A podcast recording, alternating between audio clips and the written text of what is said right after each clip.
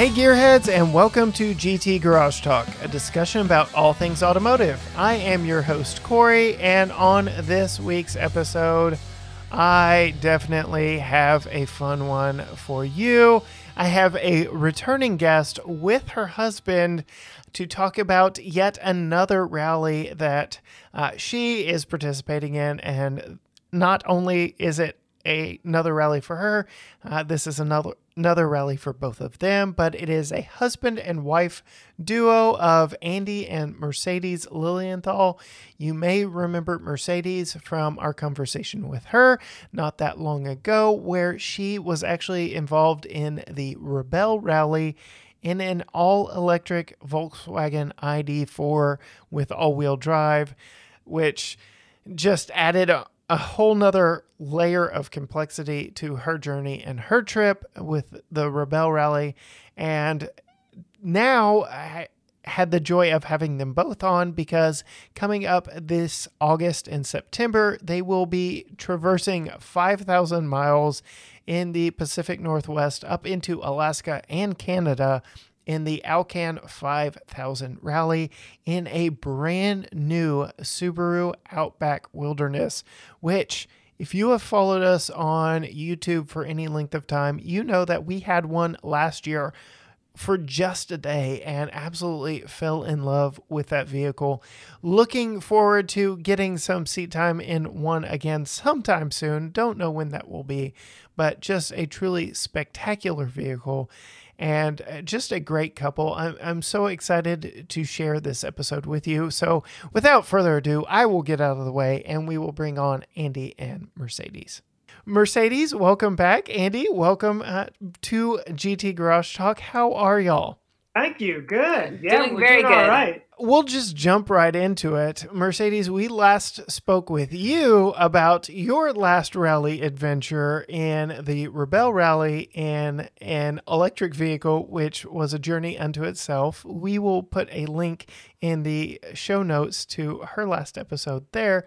But y'all've got another rally coming up together as a couple that I'm just going to let y'all spill the beans on, it because you've been living it and getting ready and preparing for it. Yeah, we are going to do the 2022 Alcan 5000 Rally. Unlike the 2020 Alcan 5000 Winter Rally, which we did a couple years ago, this one we won't have to worry about like freezing to death. Nice. So that'll be nice.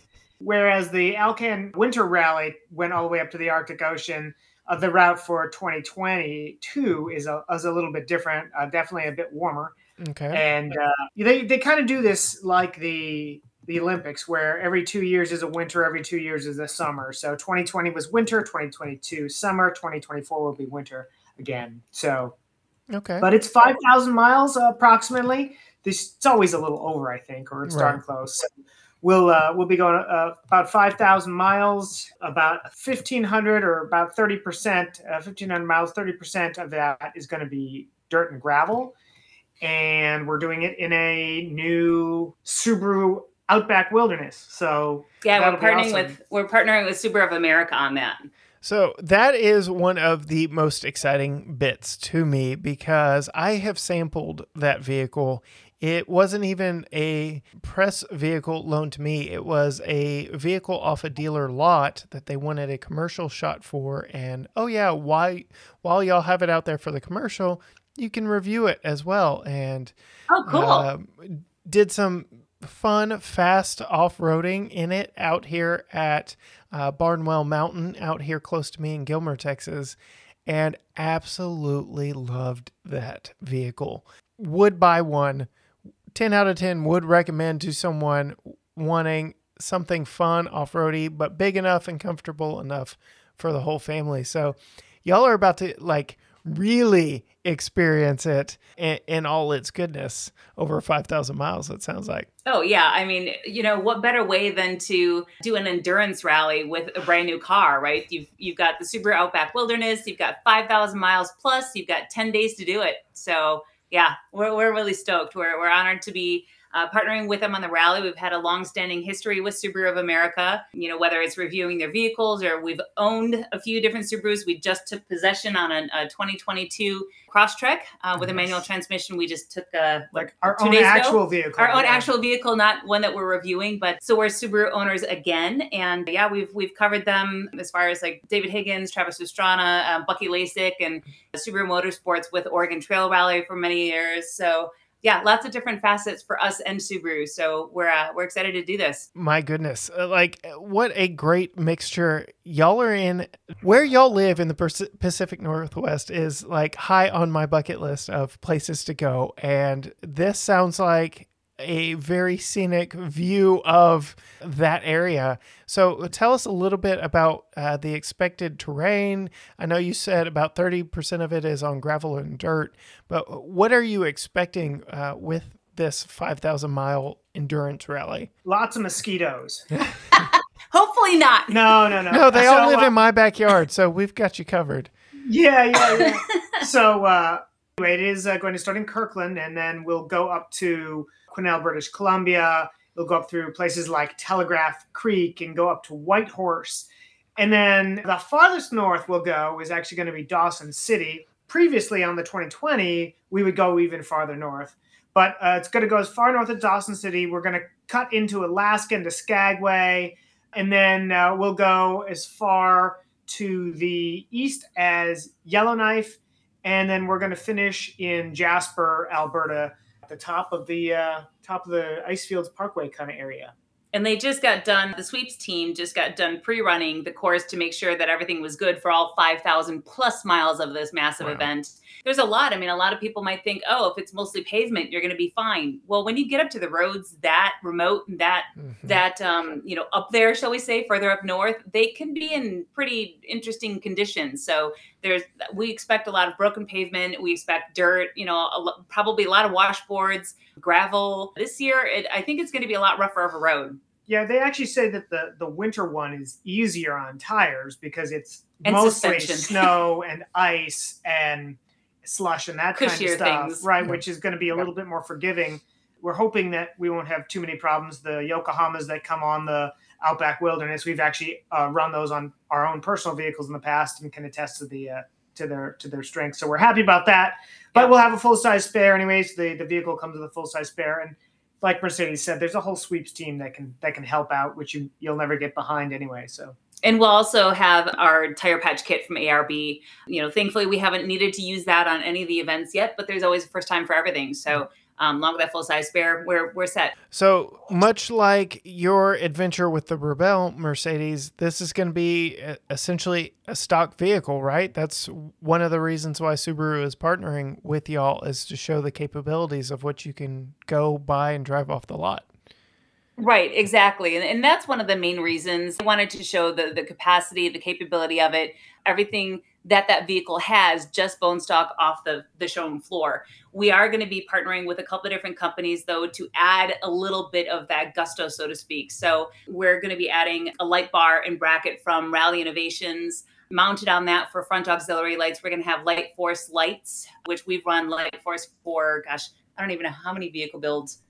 4, 5, 6 different builds. They're Australian-made company, just excellent. They're going to have an OE supplied Thule rooftop basket, in which we're going to have most likely a jerry can. We might have some storage boxes up on top of there too, but we'll have MaxTrax recovery boards. And I think with MaxTrax, you never know what might happen, right? If you slide up into the ditch, or if you need to help recover somebody else, if they're stuck on something, you just don't know. And if you're that far remote and in the wilderness areas, then I think definitely recovery is important.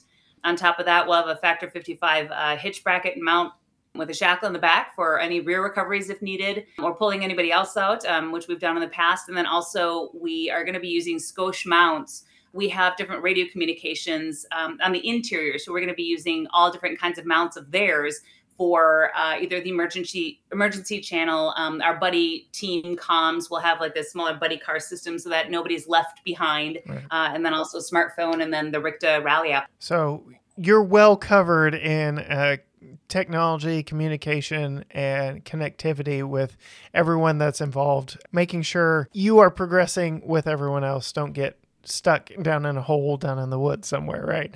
Yeah, right. Exactly. You know, the cool thing about this vehicle is with all the capability that it has, other than a couple of little things, there's no real modifications needed. You know, it's got 260 horsepower. It's got an 18.5-gallon tank. We'll likely be able to get over 400 miles of range on that, you know, because taking into account the fact that we've got that, you know, a lot of gravel sections, but, you know. And I think with that too, we've got ground clearance too of 9.5 inches. So speaking of that gravel. So you don't have to worry about too much about obstacles or potholes or anything like that. You know, there are people that do this event in classic cars, you know, old Mustangs like from the 60s and some other classic Mini Coopers. And that's awesome. And that's hardcore. That's pretty awesome. We're going to be like in the lap of luxury in this thing. I'll tell you what, with all the ground clearance and, you know, the nice interior with all the accoutrements and all that, like this is going to be cush. So, yeah. Well, and especially with this being the Wilderness edition,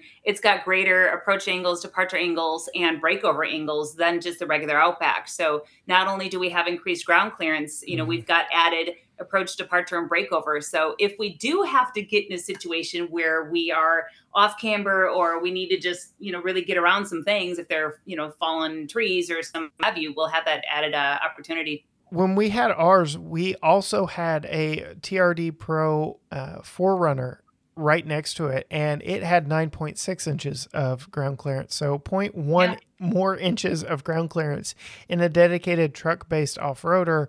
And it was so funny to see the two parked next to one another, because the way I likened it was the Outback just looked like he was up on its tiptoes the whole time, but it was just ready to pounce. It was so much fun out on the trails and such.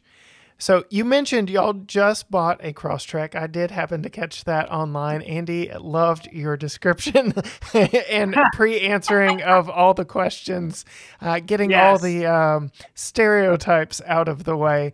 Have y'all, as of this recording, as of this moment, have y'all had any experience with the Outback Wilderness? No. This will be our first time in an Outback Wilderness, other than, of course, seeing him on the road.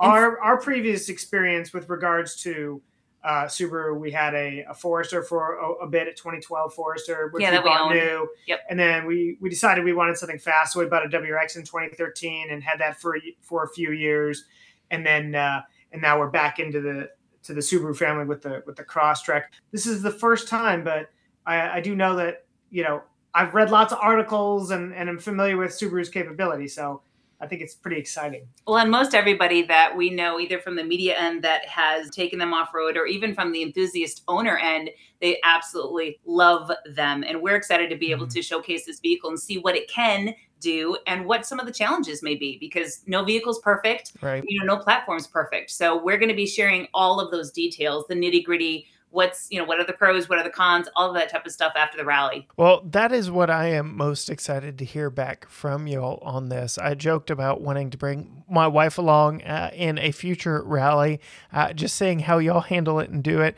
But I really am interested in how that vehicle handles, because I mentioned the one we had and filmed a review of on our channel was actually loaned to us from a dealer for a commercial shoot that we were just tacked on at the end. Well, you're already out there, go ahead and have some fun. And we were incredibly grateful for it, but we also knew this was going to be somebody's car. You know, press rigs serve a purpose and live a hard life, because people like you and I put them through their paces and see what they're really capable of. So we did hold back a little with our Outback Wilderness, but even still, like you said, everyone that y'all have talked to that has had one or experienced one, I left with a big smile on my face. I did not expect to have as much fun with that vehicle as I did. And I think it was a great first vehicle out of the gate with that Wilderness badge, because I've also tested the Forester. It's good, but that Outback is really the primo one to get. Cool, yeah, nice. We're looking forward to it. When we did the 2020 Alcan in the wintertime, we did it in our personal vehicle, which was a 1991 Mitsubishi Pajero, which is a right-hand drive turbo diesel SUV. In the winter. And it has 100 horsepower and 170 foot-pounds of torque. and it weighs like 4,200 pounds or something like that. So it is glacial. Like we almost got passed by the Kinnick Glacier in Alaska. So, but it was extremely comfortable and whatnot. We had really nice Shieldman seats and all this stuff, but rapid it was not. The idea that we're going to have like literally 160 more horsepower and all these modern amenities is going to be great. Well, it's going to be a lot more torqueier too. It's got 277 foot-pounds of torque versus what did our Pajero have? 170. Yeah. So you're not going to know what to do with yourself in this vehicle. No. You are truly being paid. Like a great Poupon along with us because it'll be like driving a Rolls Royce compared to what we had before. Exactly. But, a vehicle like that is really, and we discovered this on the 2020 Alcan. A vehicle like a Crosstrek or in this case, the Wilderness.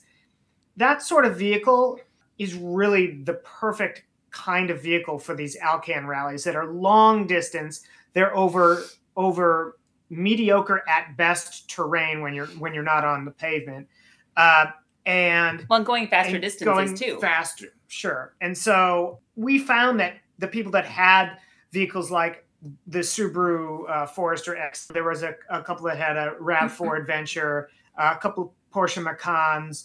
So you get a little bit of ground clearance, right. You get all-wheel drive and decent power. I mean, you don't have to have a ton of power, but the ability to keep up in some of the snowy, hilly terrain, or in this case, it's going to be dirt and hills and whatnot. But that ability to maintain steady speeds, especially during the time-speed distance challenges, is really going to be paramount. Yeah.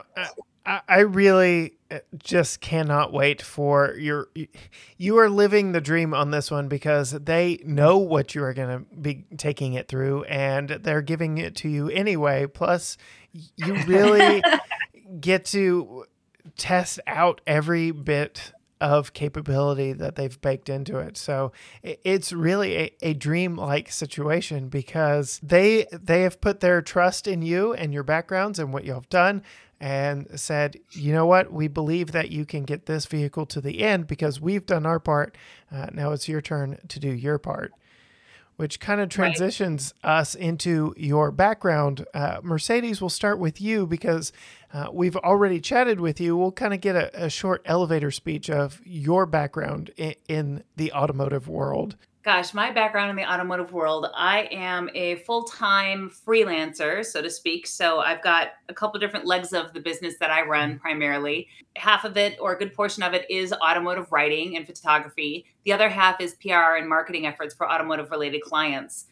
As I move through branching out and expanding, primarily a lot of it is off-roading, overlanding, vehicle upgrades and updates, trail adventures, the people behind the builds, all that type of stuff. But hopefully I'll be able to get into more travel-centric things and ancillary segments to be able to just talk about those things too, because they're so important.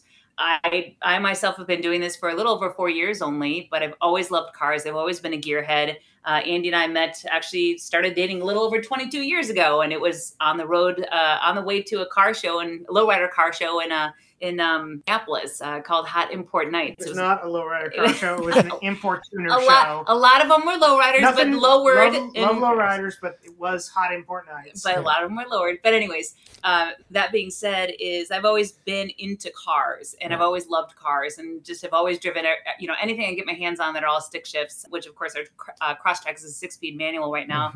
But that being said, is I had a career previously before this, which was almost 20 years of commercial interior design and project management. You can always switch. You can always do something different. You can always take the skills you've learned and put that towards something new and fresh. And so I'm one of those cases. I appreciate your story because I'm smack dab in the middle of that. I left an 11, almost 12-year career as an analyst in the grocery world and said, you know what? I've always loved cars. Pandemic's going on, all this fun stuff. Let's see what we can do here with the podcast, YouTube channel, do some freelance writing and get out there and really live my passion. And so hearing people from you that have done it just completely switching gears, switching lanes in life, and following a passion gives me inspiration just to keep on chugging and to keep doing. And I can attest to your qualification and just your content quality that you put out there is paramount. It's just awesome. And you know, all the awards that you've won along the way, and you've come really far in a very short time. Well, thank you. Again, putting the skills from a nearly 12-year career in a corporate environment, analytics, I lived numbers. So being able to like apply that to something I'm doing and passionate about has really allowed me to, you know, hopefully pull the right lever, spend the money in the right places, and to keep pushing and doing more so that I can do more and more from there. That's really exciting. As far as your off-roading, you both have mentioned how 2 years ago y'all did the winter version of this rally. And I've already alluded to the reason we had you on the last time, Mercedes, was doing the Rebelle Rally, but that was not your only Rebelle Rally, correct? Correct. So last year was my most recent Rebelle Rally, and that was partnering with Volkswagen of America for their all-electric all-wheel drive ID.4. But I was a privateer in 2018, and I drove my teammates' husband's work and personal truck. Nice. So I started that in 2018, and that was right after, literally a few months after I gave up my career and just transitioned over to freelance. So not only did I completely switch my life and turned everything upside down, I started really off-road driving and rallying myself. So it's been, what, 4 years or so in some? And then whenever Andy and I have a chance to get together, I switch from the driver's seat to the navigational seat, and then he drives. I can't read in car. I just get ill. So I'm the driver. He's a really good driver. He's an excellent driver. So funny enough, I found that out today. If my wife and I do end up following in y'all's footsteps and doing a rally, I was on a media drive just today as we record this for the F-150 Lightning, and went out, teamed up with another journalist, and he was driving first and I had the map in my hands. We're in the city of Grapevine, Texas. Like, there was a loop. There was a paper map in front of me, and I still got us turned around and going the wrong way. So yes, I would be the driver. My wife would be the navigator. I've already figured that one out in my brains. I think realizing your talents and where your strengths lie is an amazing thing. And then if you can partner that with somebody else that has the exact opposite skills, yes. He's a great driver. I think he's a much better driver, a more seasoned and veteran driver, as far, especially when it comes to off-road ability, than I am. But I do have a little bit better of a navigational ability, shall we say. I'll definitely give her that. I'm not going to lie. I would much rather have her be the navigator anyway. She's without a doubt a better navigator than I am. You know, I mean, I'm the guy. I can get to where I'm going as long as I got Google Maps going or something. Right. You know, like, that's fine. But yeah, she's definitely a better navigator. Well, and I think the biggest thing for us as a team is we have a silly thing that we do in front of or before we start any rally or any long trip. And it may sound really silly, but we picky swear, you know, all sorts of things, right? Before any vacations, keep it on the road, compromise. Don't hit any animals. Yeah. Don't hit any baby seals. Don't hit anything. Nice. Don't be good to each other. Don't kill each other. Have fun. You know, all of those types of things. It's just this kind of reminder thing. It is silly, but it's this thing that it is rooted in something, and that something is like, listen, you spend 10 days together on a competition in a steel box, locked in a steel box on the Alcan 5000. Yep, and.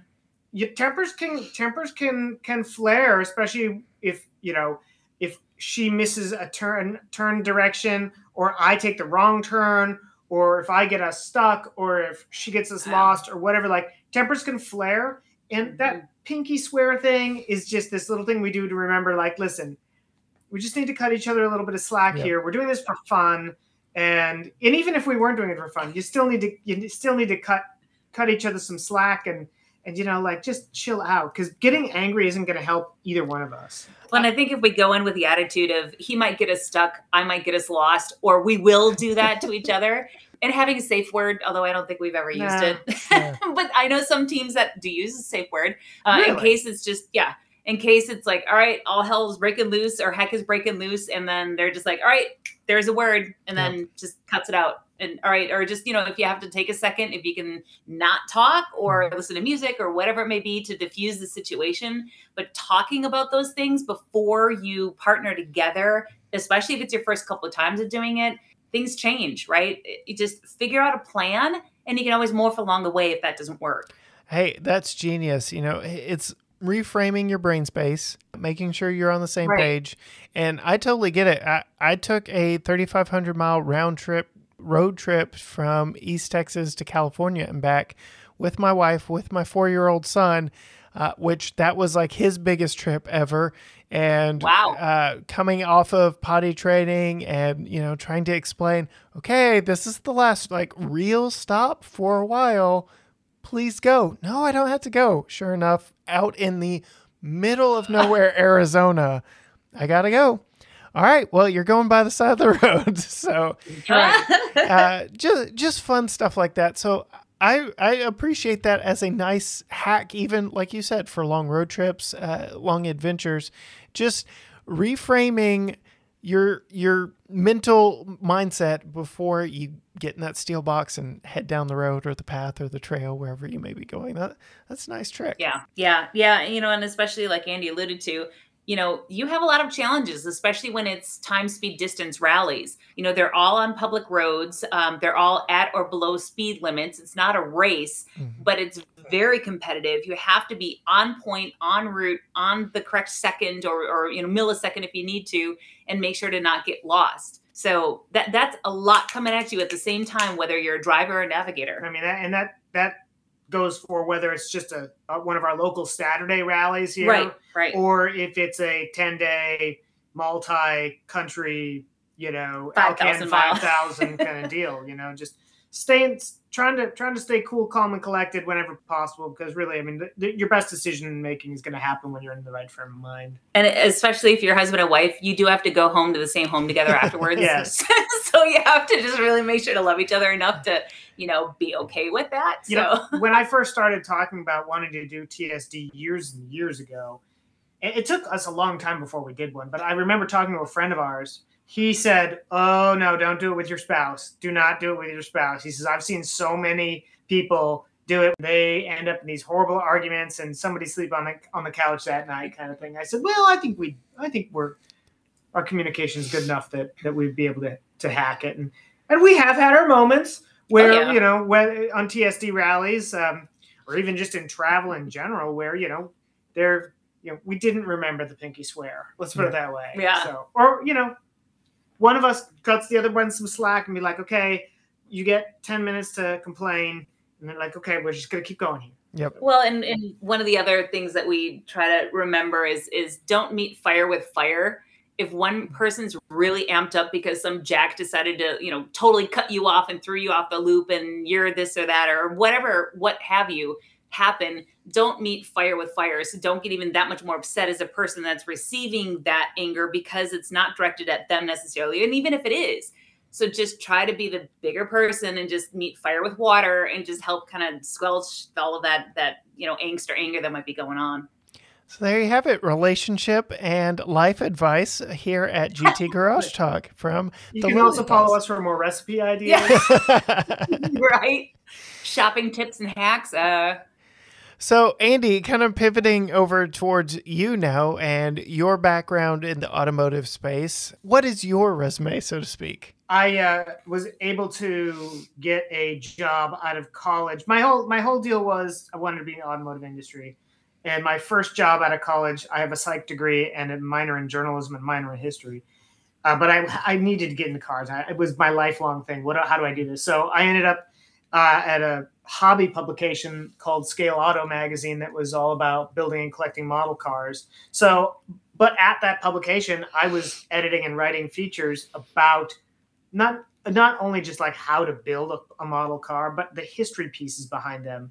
You know, the Ford's grabber colors, vintage gassers, you know, pickup truck history, all kinds of history bits. So people who were building these replicas had a source. So that was great. After about 5 years in the industry, in the magazine industry, I wanted to to move to Oregon because my father was out here and I loved it out in Oregon. And lo and behold, I was able to get a PR position. So switched sides of the desk and went to work for WARN Industries. WARN Industries is best known for winches and four-wheel drive hubs. All right. And I got their PR position, and I have it's where I picked up a love of off-roading and you know, vehicle recovery techniques and that kind of thing. And so in 2008, I unfortunately got laid off with lots of other people, and I went full-time freelance, and I was consulting and so on and so forth. But I also started my first blog site, which is called Subcompact Culture. At the time, gas prices were going up. Not that anybody knows what that's like. No. And then the rise of small cars started happening. And I always had a small car of some sort. So at the time, I had a 2007 Toyota. But it's lowered in sway bars and all kinds of engine work and all that stuff. I'd had a Scion XB before that. And so anyway, I started this website. And lo and behold, I ended up on the media noticed, and I ended up going to media events and appearing on, radio shows and all kinds of stuff. And so it was pretty cool. And then in 2016, actually in 2010, I got rehired at WARN and set up their social media program. So, and still did their PR, and I'm still at WARN Industries, although I have come and gone a couple of times. So, But I also started in 2016, another website because I didn't want to pigeonhole myself as just a small car enthusiast. Like I love all kinds of cars and trucks. And so I came up with Mercedes and I came up with Crankshaft Culture, which is everything automotive. Right. Our tagline is every vehicle is an adventure and we're united by horsepower. Yep. And so it doesn't matter what you drive. We're all really cut from the same stone. We all enjoy motorsports of some sort. Whether that's a TSD rally or a stage rally or F1 or just, vintage cars, whatnot. So we started that as an outlet of our own, but I never actually stopped writing. I always have written for somebody at some point. I've written for everybody from Dub Magazine and Peterson's Four Wheel and Off-Road to Gear Junkie, The Truth About Cars, a whole bunch of other publications as well. And, yeah, I've continued to do that. So, and I think in addition to Andy's job, he, as you just mentioned, is a longtime writer and is off hours, and then I do that full time. So we're kind of the automotive journalist duo, one of the rare husband and wife teams of that. I want to say thank you, Mercedes. I can definitely see your PR background just because of the notes that you sent my direction. Very thorough, very insightful to your background. So, Andy, you also teach vehicle recovery classes and things like that, which, again, goes with your work with WARN and in the off-road world. Yeah, that's true. So I do teach vehicle recovery classes. I'll be teaching a winching 101 class at the Northwest Overland Rally this week and the BC Overland Rally next week. So we'll be teaching just the ins and outs of the basics of winches, how to select a winch, basic techniques, that kind of thing. And then I'll also be teaching a class on basically what it's like to live with JDM, Japanese domestic market vehicles, as we have 3 of them right now currently in our possession, bought and paid for. And then I've written extensively about JDM cars and the ins and outs of them, including the Delica debacle that's going on in the state of Maine. So as he's doing all of those rallies for the latter half of June, I'm going to be actually one of the drivers of a classic car or a vintage car rally that's called the Great Race. So I'll be leaving on Thursday, and the race is from Rhode Island to North Dakota. And so I'll be one of the female drivers of an all student female team on behalf of the RPM Foundation.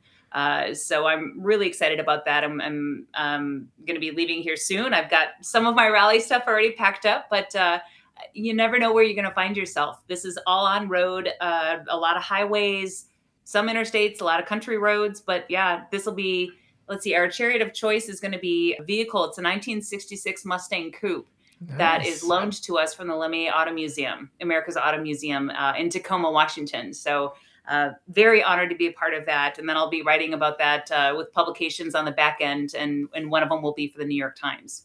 Wow. Yeah, y'all definitely live a very fun, adventurous wildlife, and I love being able to keep up with y'all through the wonders and joys of social media. Found y'all on Facebook, but y'all are also Crankshaft Culture. As you mentioned earlier, y'all are on Twitter, Facebook there as well. So lots of stuff going on, ways to follow y'all, correct? Absolutely. Yeah. Facebook, Instagram, Twitter, YouTube, although I need to do more YouTube stuff. And then our own writing endeavors, different publications. All right, so I'm going to pivot now into a segment that Mercedes is familiar with, but it's called Random Misfire, and it's just to get to learn you a little bit more. Mercedes, I will include you on this. This will kind of be a question posed to both of y'all. I've got a long list, so Mercedes, you may get some of the same ones from last time. You may get some new ones. That's okay. We'll have Andy go first. And just to get to know you a little bit better, figure out your personality a little bit more. But the first question off the bat, I ask of everyone, do you name your vehicles? Yes. Any fun names of note in your vehicle history?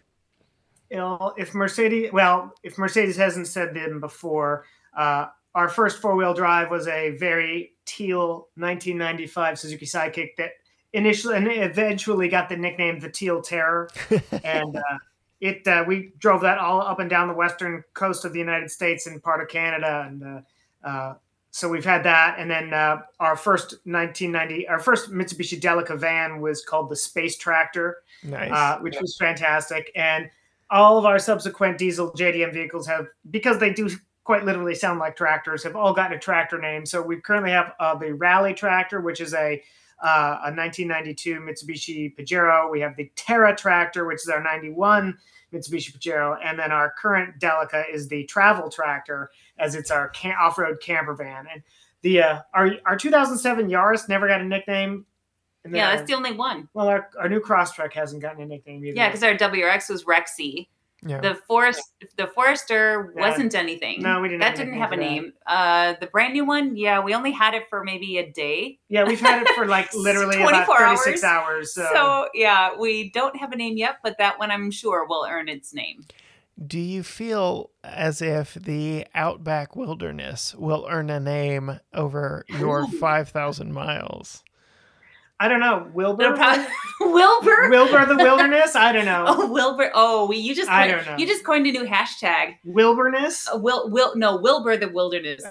It's going to get its own Instagram account. It might have a few. Yeah, right. Anyway. It might have a few nicknames by the time we're done with it. Yeah, I'm sure all positive. Yeah. So, oh, yeah. Yes. Oh, yeah. We'll have to see. Stay tuned on that one. Okay. So, Mercedes, this goes really well with your upcoming rally.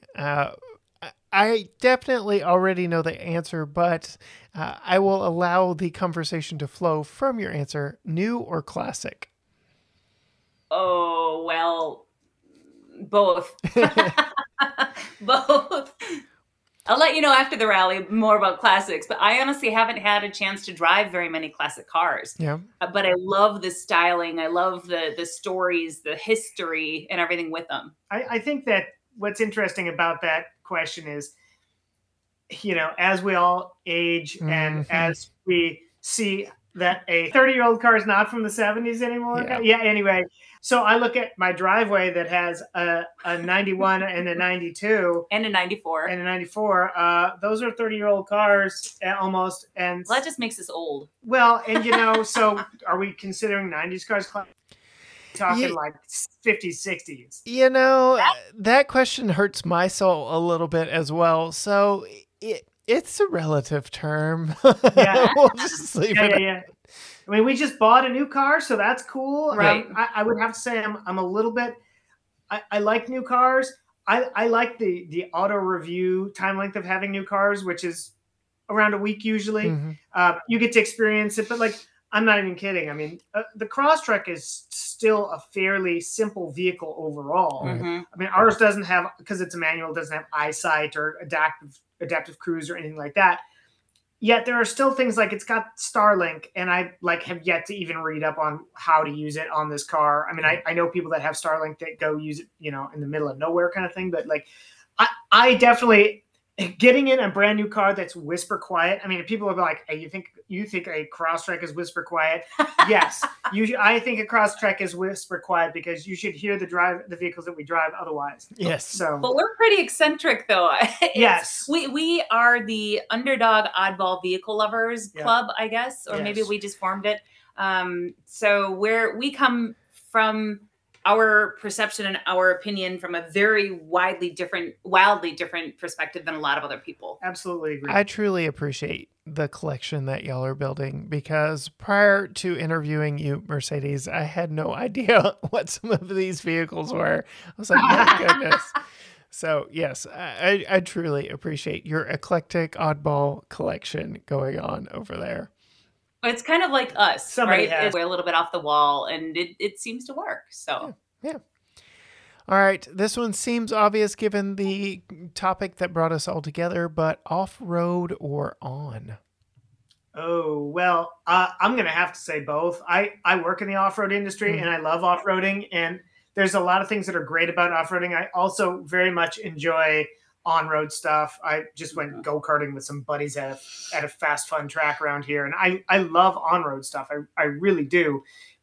The nice thing, I used to autocross, and autocross was a lot of fun, but I was a fair weather autocross. If it wasn't like 72 and slightly overcast, I was like, I don't want to spend my entire day out there picking up cones and getting, paying $50-$60 for 3 minutes of seat time for the day. Which usually was like 100 degrees. Yeah. So then you're standing on the tarmac, working the track, dying of heat. Yeah. So, and the nice thing about off-roading, especially when you live out on the West Coast, you don't need, you can do it rain or shine. You can, you don't need, there's no off-road park to pay for.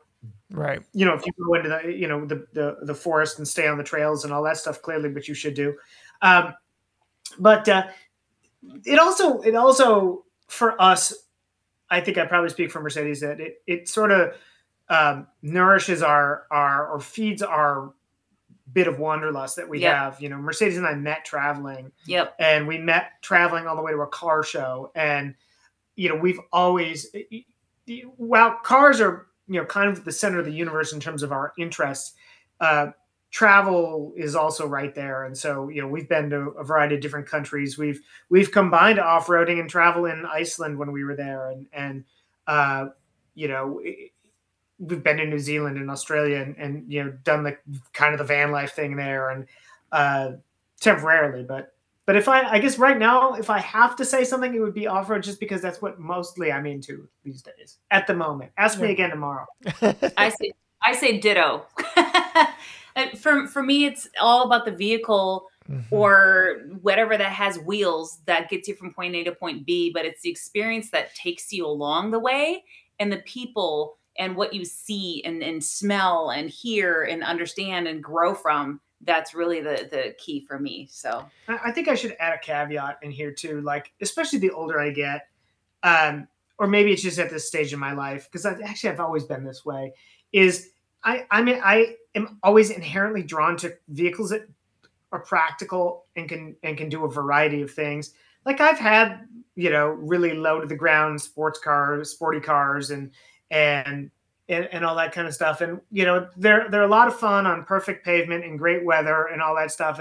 And then, you hit a pothole and you're just like, oh my God, did I just blow a tire or, did we just bottom out and did I lose the oil pan? And having a vehicle that has ground clearance and you don't have to worry about that is really nice. Even when we've done some of the TSD rallies in our lowered Toyota, it's a lot of fun in the corners, but there will be bad pavement or there'll be dips and we'll bottom out and you're like, oh man. Whereas when it was just the fender liner that flew out. Yeah. And when you do it in a 4-wheel drive, you don't have to worry about it. Yeah. Your cornering isn't going to be as quick or as fast necessarily, but. Well, and I think that's why the Subaru Outback Wilderness will be quintessentially perfect. I mean, this car was born and bred for this type of a rally that we're doing for the Alcan 5000. So, it's got enough ground clearance, but it's got the power where a lot of our Mitsubishis, they just don't have because they're, about the speed of a tractor, hence why the name. Yeah.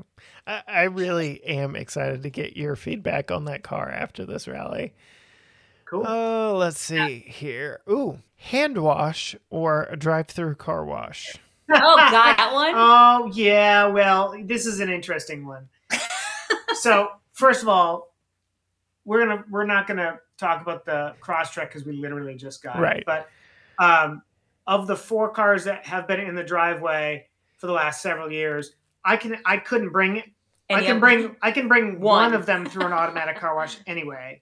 So we do occasionally bring our old Toyota Yaris through a car wash, but obviously hand washing is preferred. There are those days where here in Oregon you get 13 seconds of sunshine, and like I don't have time to wash it. I can still get it through an automatic car wash. It at least gets some of the bugs and grime off. Well, the moss. I mean, the moss and the mold and mildew out here, because everything just grows green if you don't touch it. Yeah. So, but I'm going to have to say hand wash.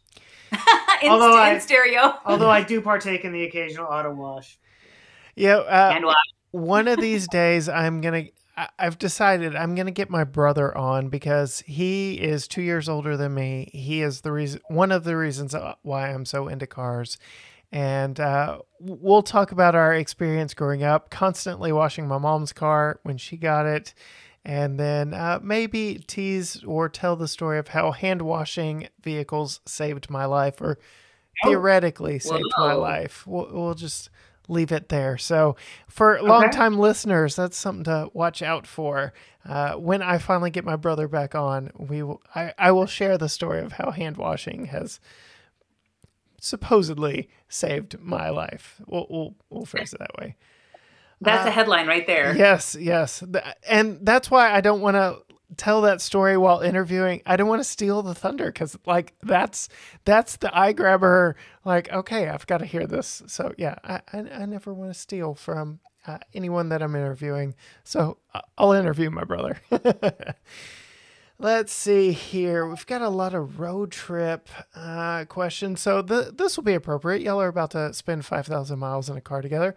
Favorite road trip snack? Oh, that's a... Well, okay. For me, off the top of my head, first thing comes to mind is beef jerky. Yeah. I can tell what Mercedes is. Well, the luxury that I never allow myself the opportunity for, but occasionally have, are sweet tarts. Oh, okay. It's a long thing. Anyway, we've always had sweet tarts in the car. I don't eat them, but Mercedes always... No. It's always been the joke, like, we have to have sweet tarts on the road. Usually we have protein-based stuff, though. So a lot of trail mixes. With the rally in the winter, they said that we needed to eat more and drink more water than you think that you would be in the Sahara, desert with 100 degrees. Because it's so cold and it got so crazy that your body just inherently was losing so much sweat because it was so dry. And we had the heater on all the time. Yeah, the heater on, and seat heaters. Our awesome Shieldman seats had seat heaters. I always say that wrong. Dyslexia.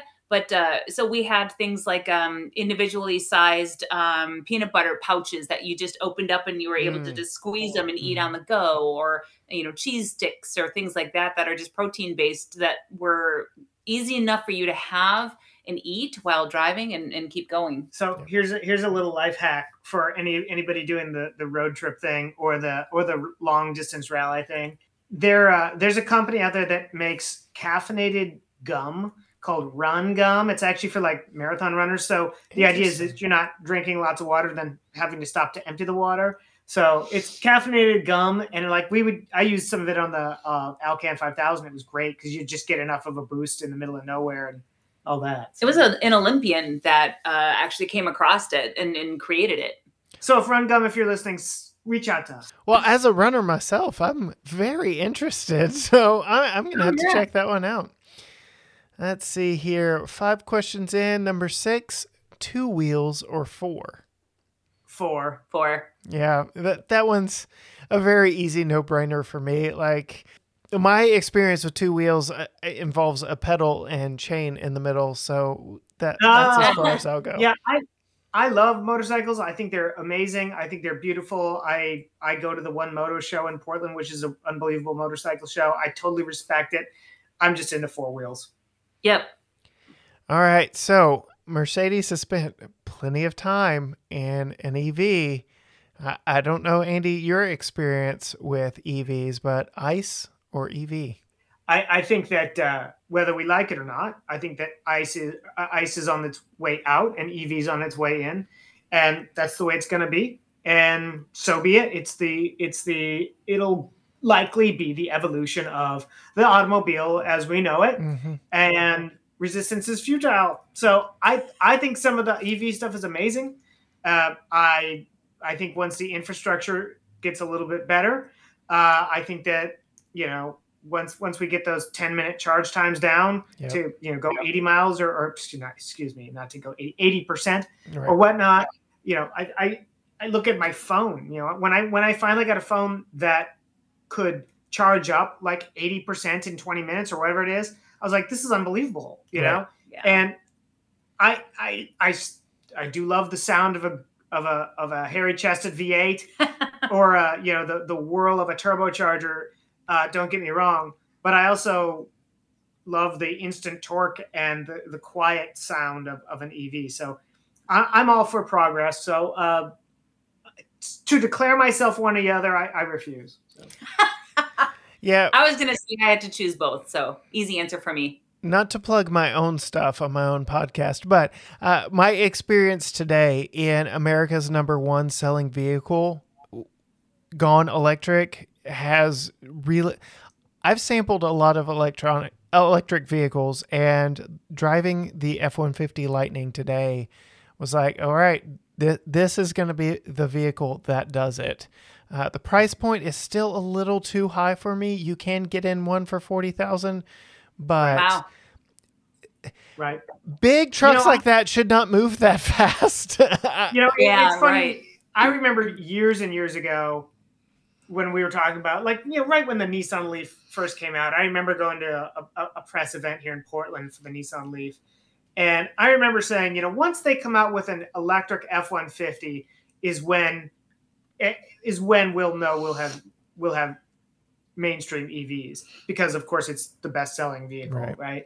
And so I'll walk that back a little bit, but the idea that now we do have an all electric F-150, you know, it's a pretty big deal. So EVs are definitely, again, you know, the industry has decided that's the technology that they're going to adapt and go for and go after and sell to and market to the public. And I think you better get used to them. And I think they have some fantastic traits. So. All right. Question number 8 here. Do you dance in the car? I can say I am guilty as of today, driving back from Dallas. I had to turn the tunes up and bust a move. But any car dancing or car singing going on in y'all's vehicle? Definitely car singing. Less car dancing. It has happened before, and I'm not going to say it won't ever happen again. Usually, though, we just let the car or the road speak to us. Yeah. Almost always when whether it's a major trip across the country just to see family or a major rally, most of the times we actually don't listen to anything. We're kind of oddballs that way. Yeah, I am currently driving a Mercedes E53 with a turbocharged straight 6, which sounds good, but I also, you know, had to test out the premium sound system in that one. And when Uptown Funk came on, you know, you can't sit still during that song. I don't care how old it is. Yeah, baby. You know what?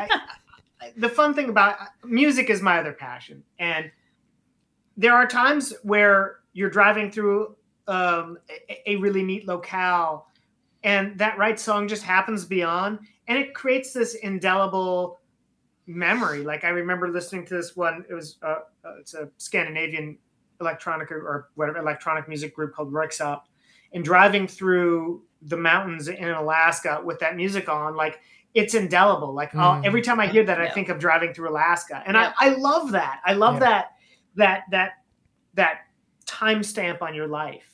A lot of the times we'll listen to techno music or acid jazz that's a little more laid back, reggae, right? A lot of reggae. Mm-hmm. Tawate for electronic stuff. Yeah, but. Yeah, mostly electronic music, reggae, some bluegrass every now and then. I always feel like bluegrass is a good travel soundtrack. Yeah. All right. Well, if y'all have the time, I've got two more questions for y'all, for our Patreon subscribers who support us over there on Patreon. But before we sign off here on the main episode, I just want to give y'all a chance to make sure, I'll put it in the show notes, but for everyone listening, best ways to find y'all. Yeah. Crankshaftculture.com is our main website. We're also at facebook.com/crankshaftculture, Instagram /crankshaftculture. I'm on Twitter @crankshaftcult. Mercedes is Writer with Grit on Twitter, right? But you can find me at my name, pretty much anywhere, Facebook, Instagram. It's Mercedes, like the car, but not named after the car. And then Lilienthal, which is LILIENTHAL. We also have a YouTube channel that needs more content. So, but anyway, because there's only enough hours in the day, right? And yeah, we have the flash and the fun from all these rallies and car reviews and all that type of stuff. But there's a lot of long hours behind the scenes of being on the computer and all that type of stuff to make all the magic happen. Yeah, it's the untold story of living that YouTube life or riding life, whatever the case may be. So, yeah. Well, I want to thank y'all so much for joining us this week. Mercedes, thank you for coming back. Very much looking forward to following along with your story. We haven't even said, but this will be going on in August and early September. So if you want to keep up with them and all that they do, go find them on the social medias. Yes, yeah, that's exactly when we'll be on the Alcan 5000. And we're starting to actually take parts deliveries now of some of the special items that we will be putting on said Outback Wilderness. So stay tuned. And we're really excited to be part of Subaru of America's Team Subaru. All right. Well, thank y'all very much. Thanks so much for having us on the show. Yeah, thank you. And there you go. Some real life advice on top of everything else going on with Andy and Mercedes. They are a very busy couple between the two of them. Brought them on to talk about the Alcan 5000 that they're doing at the end of August, beginning of September. And oh yeah, Mercedes is doing an completely different rally in between now and then too. So lots going on there between the two of them. So much fun to keep up with their adventures, because yes, they did just buy a Subaru Crosstrek, and I just got a big kick of how Andy shared the news. He made sure to address all the Subaru Pacific Northwest stereotypes when he did make his announcement of that Subaru Crosstrek. I just applaud him for getting a manual. It's very on brand for the two of them, but I thank them so much for coming on. You can keep up with them. I will put links to everything for them down in the show notes below, but you can also go to our website and check out this episode there. We'll have links there. GTGarageTalk.com is where to find me and all that I do, and like I said, I will share the links down in the notes for this episode to them. So thankful for them coming on. Wish them the best of luck. Can't wait to hear more from the Alcan 5000.